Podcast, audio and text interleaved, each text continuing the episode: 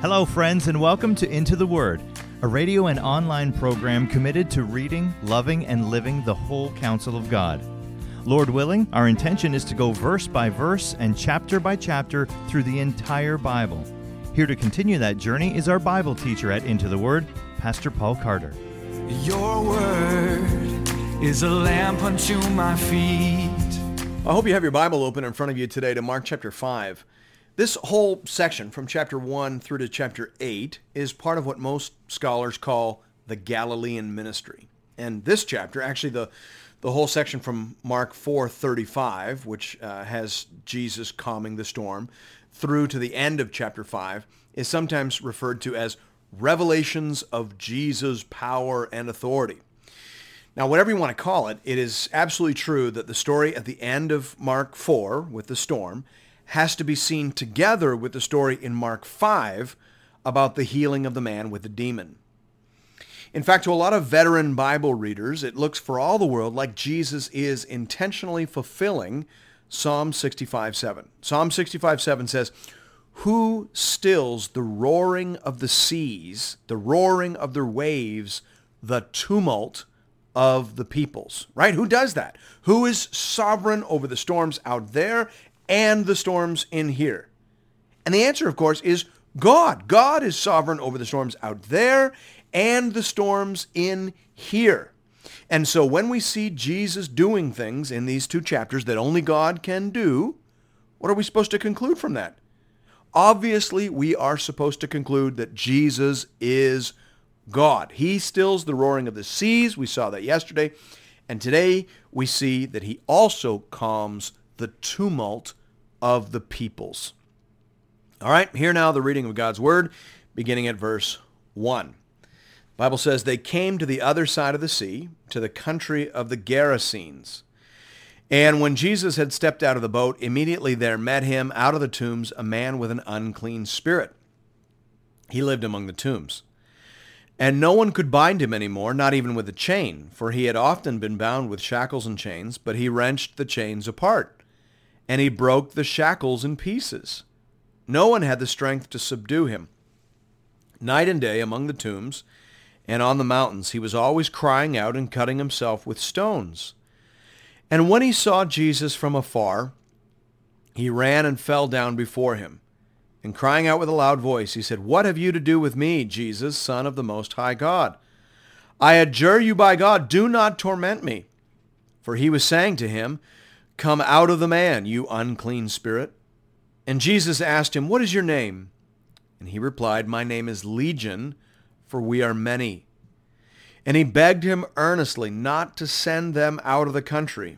Now, a great herd of pigs was feeding there on the hillside, and they begged him, saying, Send us into the pigs. Let us enter them. So he gave them permission. And the unclean spirits came out and entered the pigs, and the herd, numbering about 2,000, rushed down the steep bank into the sea and drowned in the sea.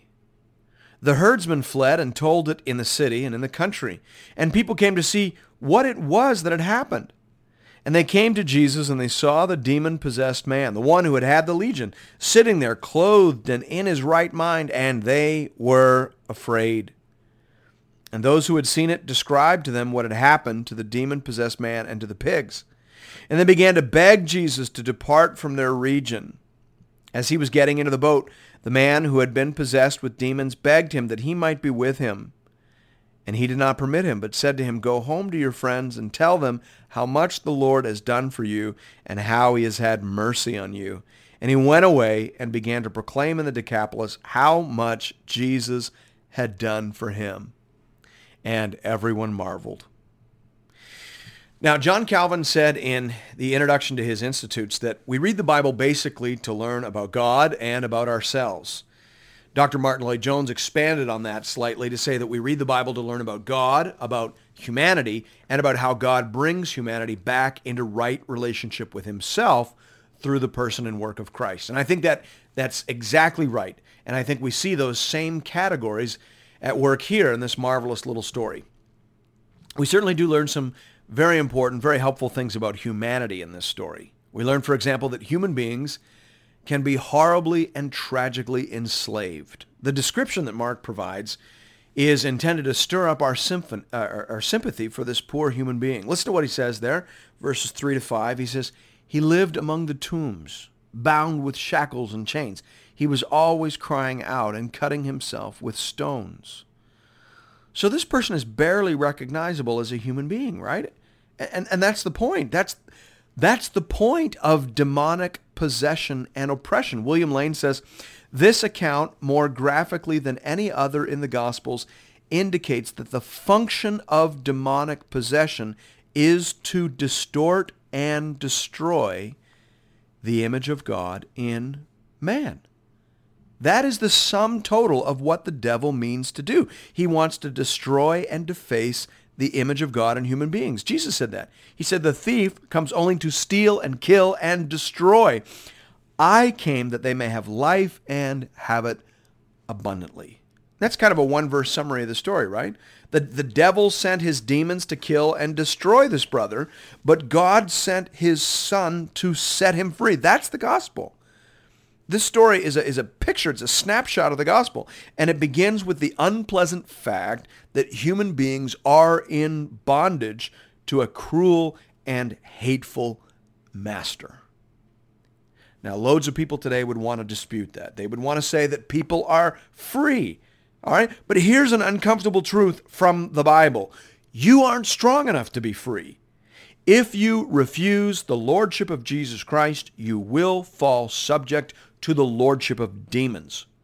One way or another, the devil will infiltrate your life, your body, your mind, and your society, and he will destroy and deface the image of God in you. That's what the Bible says. Now, we also learn in this story that human beings in bondage hurt other people and hurt themselves. I've got a friend who likes to say that hurt people hurt people. And that is exactly right. And you see it in this story. Mark says he was cutting himself and he was terrorizing the village. That is a picture of a person in bondage. Hurt people hurt people. And they hurt themselves. Third thing we see in the story is that human beings have tremendous worth and value in the eyes of God. Did you notice that over 2,000 animals perished in the story? And, and in modern terms, that represented an, an economic impact of about $400,000. And the Bible passes over that fact without mention, right? That's, that's, there's no story about did Jesus give them the, the farmers some money? Did did he do any did he did he do a miracle of multiplication on the pigs that were left? No mention of that. That's not where the focus is. The focus is on the worth and dignity of this one solitary man. Now, the villagers were very concerned about the economic value of the herd, but God is concerned with this brother's soul. It's hard to escape the fact that Jesus came looking for this brother, right? Because there's no good reason for any Jewish person to be coming to this area. Everything in this story is off limits to Jewish people. You got pigs, you got Gentiles, you got demons. This is not a place where you expect a Jewish rabbi to go hiking, right? But Jesus comes here on purpose. He came here on mission. And this man was the mission. He, he had great worth. He had inestimable worth in the eyes of God. We learn a lot about people in this story. But we also learn a lot about Jesus. We learn, of course, of course, first and foremost, every time in Mark's gospel, the main point is that Jesus is God. That is always the point Mark is working. Mark is an evangelist. He writes to convince us that Jesus is God and he is the Savior that we need, and you can certainly see that in the story. Again, many of the original readers of the story would likely have had Psalm 65, verse 7 memorized. Who stills the roaring of the seas, the roaring of their waves, and the tumult of the peoples? There's only one answer to that question and it is God. Even the demons see that, right? They, they know who Jesus is. They say, we know who you are, Jesus, Son of the Most High God. You never want to be dumber than the demons. And even the demons are connecting the dots here and making the connection that if Jesus can walk on the water, if, if, if Jesus can calm the storm, if Jesus can command evil spirits, then clearly Jesus is the Son of God. We also see in the story that Jesus is the bringer of peace. Wherever Jesus goes, Whether he, whether he goes out on the storm in a boat or whether he goes out to the chaos of the Gentiles and the Decapolis, wherever he goes, his presence brings peace. His word and his person bring things back into order. Look at verse 15 there. They came to Jesus and they saw the demon possessed man, the one who had had the legion, sitting there clothed in his right mind. And they were afraid. I mean, th- that's a picture of what it means to be saved. If you are with Jesus, and if he is with you, then chaos and fear and madness are vanquished. And in their place, there's peace and order and sanity. Thanks be to God. We need to move on to our next story there. This is a fairly long chapter in Mark's Gospel. We've only covered the first half, so we need to move much quicker. The text says, starting at verse 21, And when Jesus had crossed again in the boat to the other side, a great crowd gathered around him and he was beside the sea. Then came one of the rulers of the synagogue, Jairus by name, and seeing him, he fell at his feet and implored him earnestly, saying, My little daughter is at the point of death. Come and lay your hands on her so that she may be made well and live. And he went with him. And a great crowd followed him and thronged about him. And there was a woman who had had a discharge of blood for twelve years, and who had suffered much under many physicians, and had spent all that she had, and was no better, but rather grew worse. She had heard the reports about Jesus and came up behind him in the crowd and touched his garment. For she said, If I touch even his garments, I will be made well. And immediately the flow of blood dried up. She felt in her body that she was healed of her disease. And Jesus, perceiving in himself that power had gone out from him, immediately turned about in the crowd and said, Who touched my garments? And his disciples said to him, You see the crowd pressing around you and yet you say, Who touched me? And he looked around to see who had done it. But the woman, knowing what had happened to her, came in fear and trembling, and fell down before him, and told him the whole truth. And he said to her, Daughter, your faith has made you well. Go in peace, and be healed of your disease. While he was still speaking, there came from the ruler's house some who said, Your daughter is dead. Why trouble the teacher any further? But overhearing what they said, Jesus said to the ruler of the synagogue, Do not fear, only believe. And he allowed no one to follow him except Peter and James and John, the brother of James. They came to the house of the ruler of the synagogue, and Jesus saw a commotion, people weeping and wailing loudly. And when he had entered, he said to them, Why are you making a commotion and weeping? The child is not dead, but sleeping. And they laughed at him. But he put them all outside, and took the child's father and mother, and those who were with him, and went in where the child was. Taking her by the hand, he said to her, Talitha cumi, which means, Little girl, I say to you, arise. And immediately the girl got up and began walking, for she was twelve years of age. And they were immediately overcome with amazement. And he strictly charged them that no one should know this, and told them to give her something to eat. Well, we are pretty much out of time here, so let me just say this. Only God can calm the seas, and only God can calm the tumult of the peoples. And in this chapter, we see the three great storms in the human life. We see demons, we see disease, and we see death. And in all of these stories, we see Jesus sovereign and powerful over them all. He heals the man with the demon. He heals the woman with the disease. And he even raises this little girl from the dead. Clearly, Jesus is God.